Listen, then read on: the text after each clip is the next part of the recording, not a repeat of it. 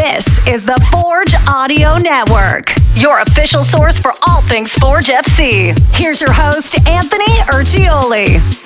Hey, Forge fans, welcome to uh, Together We Forge. This is part three of our interview series with James Hutton, our Forge fan in Qatar. Although he's back now after uh, taking in the group stage. James, welcome. Welcome back to Canada and welcome back to the program. Thank you very much. Good to be back and good to be back in Hamilton. Yeah, so t- talk about how many matches did you actually get to see live in Qatar? Uh, very fortunate to see 10 uh, across Wow. the group stages. Uh, and I think I was in six different stadiums, uh, I think five of which were all brand new. So made my way around. Is it is it fair to ask you to sum up your experience in just a few words, or would it take much many more words than that? Yeah, I, I, I think for me, it, it felt like the world's largest party. Uh, it was like going to soccer Disneyland, where, by all accounts, every 10 seconds you're uh, being bombarded by some sort of new entertainment, whether it's a DJ or a game or a match recap or an activation. Um, there was a quote by an Australian reporter uh, last week, and it was take the Super Bowl and you multiply it by the Olympics and you multiply it by the Ashes, and that doesn't come close to what the World Cup is. And it felt very, very much like that for the two weeks I was in Qatar. That is a great way to sum it up. Um, yeah, it, it sounds incredible. The the Canada Village or the Can- sorry, what was the what was it called exactly? I keep calling it Canada Village, but I feel like it was something else. Yeah, the Canada House that kind of soccer organized. Canada House. Yeah, so take us back there. You you, ta- you discussed it a little bit in um, I think it was our second interview, but this this Canada House. What role does it play through the entirety of a tournament? Is it something that's just always there, or are there specific nights? How does it work? Yeah, they operated uh, two different formats one the night prior to a game, and one the afternoon before a game. Uh, and it was effectively this nice um, headquarters of where Canada fans could buy a ticket, come back, hang out, go swimming, have food, have beer access or beer and other alcohol accessible to them. Um, so I got to take that in on the first night, and that was uh, brilliant because you're seeing people from all across the country hanging out, CPL fans, MLS fans, um, all over. And it was brilliant. It was really, really awesome to connect, and uh, full credit to Canada Soccer for putting it on, uh, for not just having a spot for fans to gather, but many of the players' families, the agents, anyone really connected to the team in a professional sense or in just a family sense was there. And uh, it was brilliant to all be uh, ending our journey together like that. Yeah, it's interesting too because I when you call it a Canada House, it almost doesn't do it the proper justice in terms of what you visualize, you know, the atmosphere. Because I've seen some of the images, some of the videos, and I mean, it looked like a group of people at like an all-inclusive five-star resort. I, I mean, it was pretty phenomenal to see. Yeah, and you know what? It definitely felt that way. It felt uh, from the moment we got to the property, it felt like I was a celebrity, uh, which is not remotely the case. But you know, they've got people that, there to open your car doors and they escort you to the elevator, and you don't have to touch or say anything. They just take you to where you need to be and get you set up with your drink. So yeah, it was first class service when I was there, and uh, Canada Soccer did a really good job of making sure everyone had exactly what they needed. So you've taken in this experience now. I mean, is there anything even remotely close to this experience that you've had it in your life, or is it one of these kind of once in a lifetime type of opportunities? I think uh, World Cups in itself are very unique, and only being to this one, perhaps it's hard to say. Um, but even amongst, I think, the people who had attended multiple World Cups in the groups that I was with, uh, you're not going to get the same ability to go to so many games over such small distances. I think uh, the way World Cups are going now, where we've got more teams in the tournament, more cities, more countries hosting, it's going to be much harder to get around and have that same experience that I uh, was lucky to have. So between being in easy transit distance from eight stadiums, the fan fest, concerts, downtown, tourist spots, that's going to be spread over multiple countries and cities in four years' time, and uh, it's going to take a pretty pretty large pocketbook if you want to have a similar experience to the one that Doha and Qatar were offering. Were there talks about you know the fact that the next one is in North America and that you know Canada would play a role in it? Did I don't know? Do, do you see people that are you know kind of in the early planning stages of you know maybe investigating how this went and how some of this could be applied over to the the, the you know Canada's hosting duties or the states or, or Mexico? Um, did, did you hear people looking ahead to, to the next one? Yeah, very much so. And and I was hoping perhaps a little bit more. I heard when um, the Russian World Cup took off, Qatar had their own activation, getting people ready and thinking about the tournament in four years' time. Uh, I didn't come right, across right. anything that the United 2026 bid had put together, and I think that would have been a really, really good opportunity to get front and center with all of these fans who traveled to the Middle East to say, well, you can come travel to North America, and here's all the different cities and the stadiums, and start thinking about travel that way.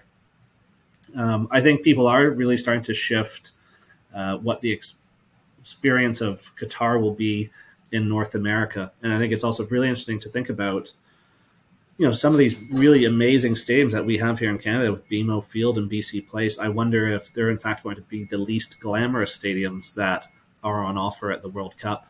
Um, you think of the historic Azteca Stadium where Forge played, and you can think of all these massive NFL stadiums in the U.S. I think they are really, really well equipped to host the VIP, the VVIP, the kings and the queens and the politicians who will fly in right. and have, uh, you know, all you can eat, all you can drink, just unbelievable world class service. And I think uh, we've got four short years to get everything we need together for make sure the stadiums are ready, the experiences are ready, and the fan festivals are ready. Uh, because it was a really, really robust execution when I got to see. You know, speaking of uh, execution, a lot of conversation about Canada and their performance, and I, am seeing a lot of people trying to. You're trying to align the performance with the expectations, and the challenge is the expectations changed quite a bit, and we've talked about that almost from a game to game basis. It, it was like, you know, just don't embarrass yourselves, and just get one goal, and then it was like, no, you can win a game, and it just kept growing and growing in in your opinion, after what you've seen, and realistically, where are the expectations now um, over the next four years going into that next World Cup? Because I don't think we're going to be in a position to say, you know, we're just happy to be there. I, I think results are going to be expected. Yeah, very much so. And I'm interested to see how the identity of the team changes over the next four years. I suspect there'll be a fair few players who are saying this is the pinnacle and I'm going to step away from the international game now. So I think once that's defined, it'll be about goal setting from there. By all accounts, I think we have unfinished business. The idea of getting that first win and being the first team to get out of the group stages on the table, and I don't see that why that wouldn't be achievable when we're hosting and presumably have a higher seed, perhaps even in a smaller group if that's how the format is going to change. So those are going to be, I think, paramount for the team to achieve. But one of the nicest things we don't have to worry about is qualification now. This uh, all of the games that we have between now and then, we can work into really powerhouse friendlies to ensure we are, aren't just playing Honduras and El Salvador, but we're going to try and play some teams from Central or South America, from Europe, wherever we can get really meaningful games happening that really needs to, I think, happen in order for us to elevate ourselves to achieve those goals.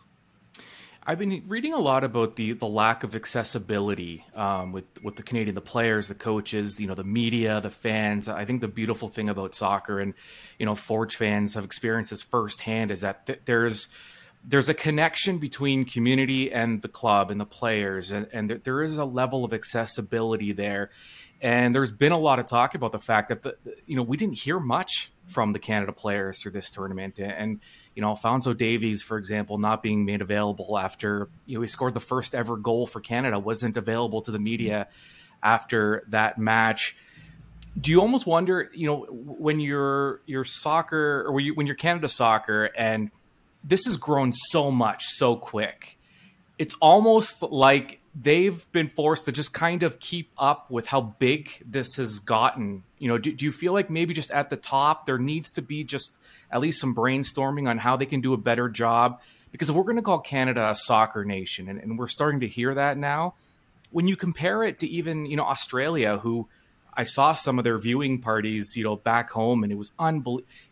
I don't know that Canada's there yet. We, we, might be getting a little too far. I mean, you know, it might be time to humble ourselves a little bit over the next four years.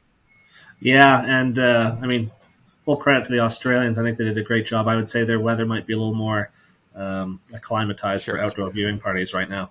But uh, yeah. yeah. I think I think uh, between the performance at the World Cup and all of these moves that these players I think are getting now or will be getting soon, uh, we need to ensure that we're spreading this massive uh, red wave across the country and figuring out all of the best ways to get into the media's uh, mindset, into the fans' mindset that we are, you know, uh, we are a team that's formidable and a, and a, team that you know has expectations to get results at the next World Cup and by all accounts qualify for every World Cup moving forward.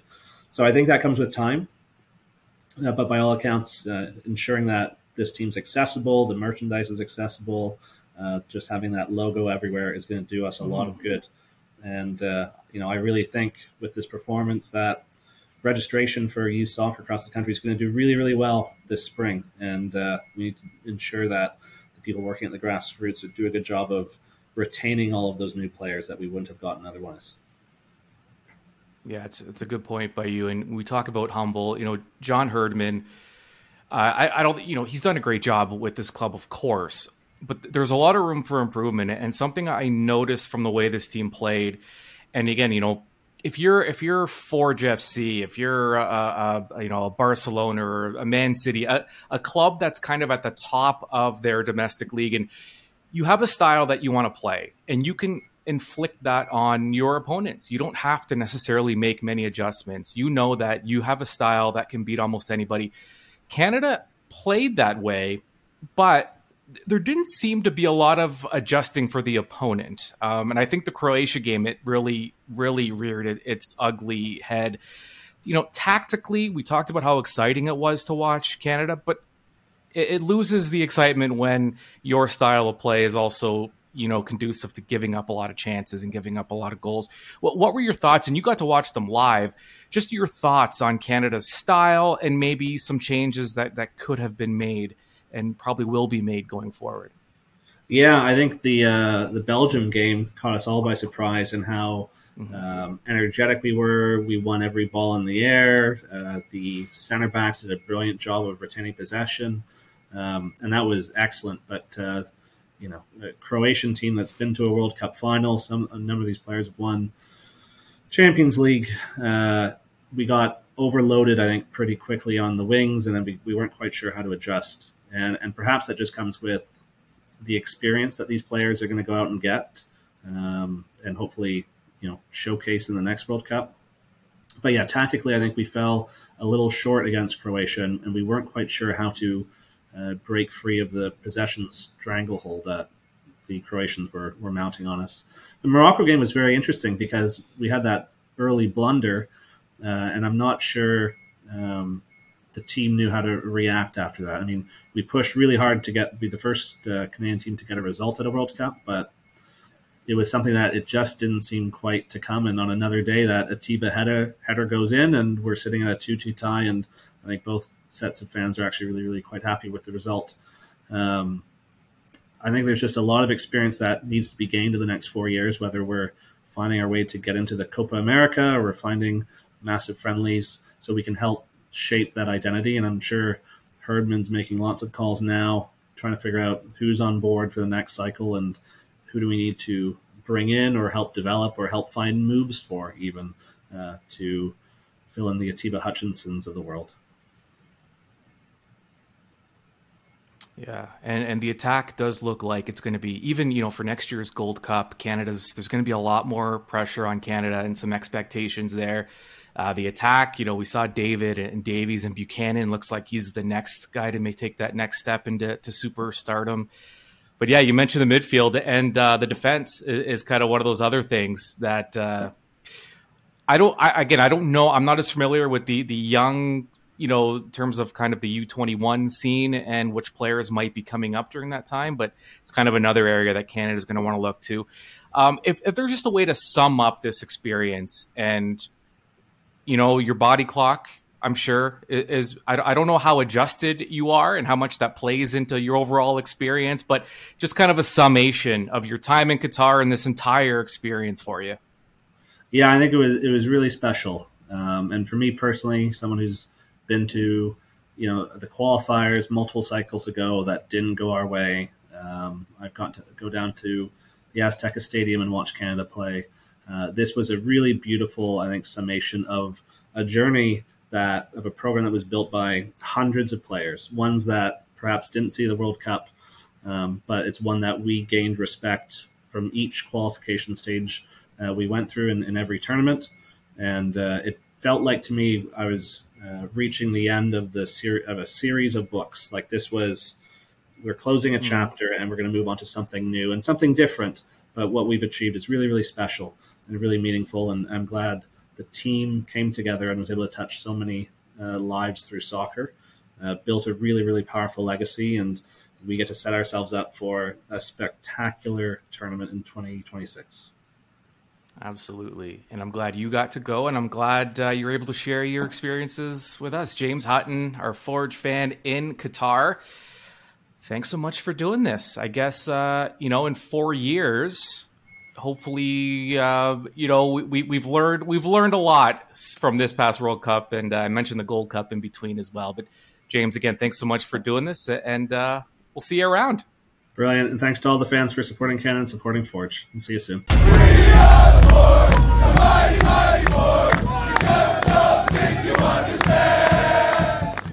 The Forge Audio Network with Anthony Urciuoli. Subscribe on Spotify or wherever you get your podcasts.